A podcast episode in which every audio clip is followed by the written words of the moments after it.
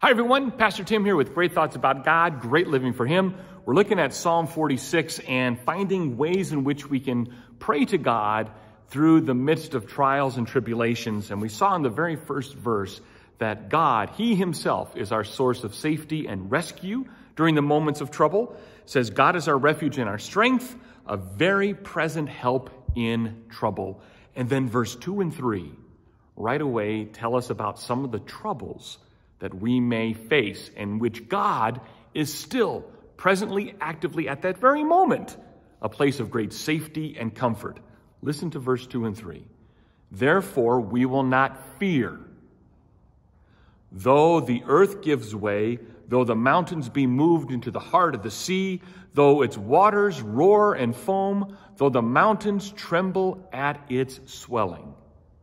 Again when our world feels like it's falling apart, we do not have to live in fear. Let that thought permeate your day. Let it be part of your thinking. And in doing so, you're going to turn to God, who is our great, the great God of our comfort, our peace, our safety, our rest. And we don't have to fear when we feel like the world, the mountains themselves, are falling down around us. We are safe and at peace with Him. Until next time, continue to have great thoughts about God and practice great living for Him. Bye.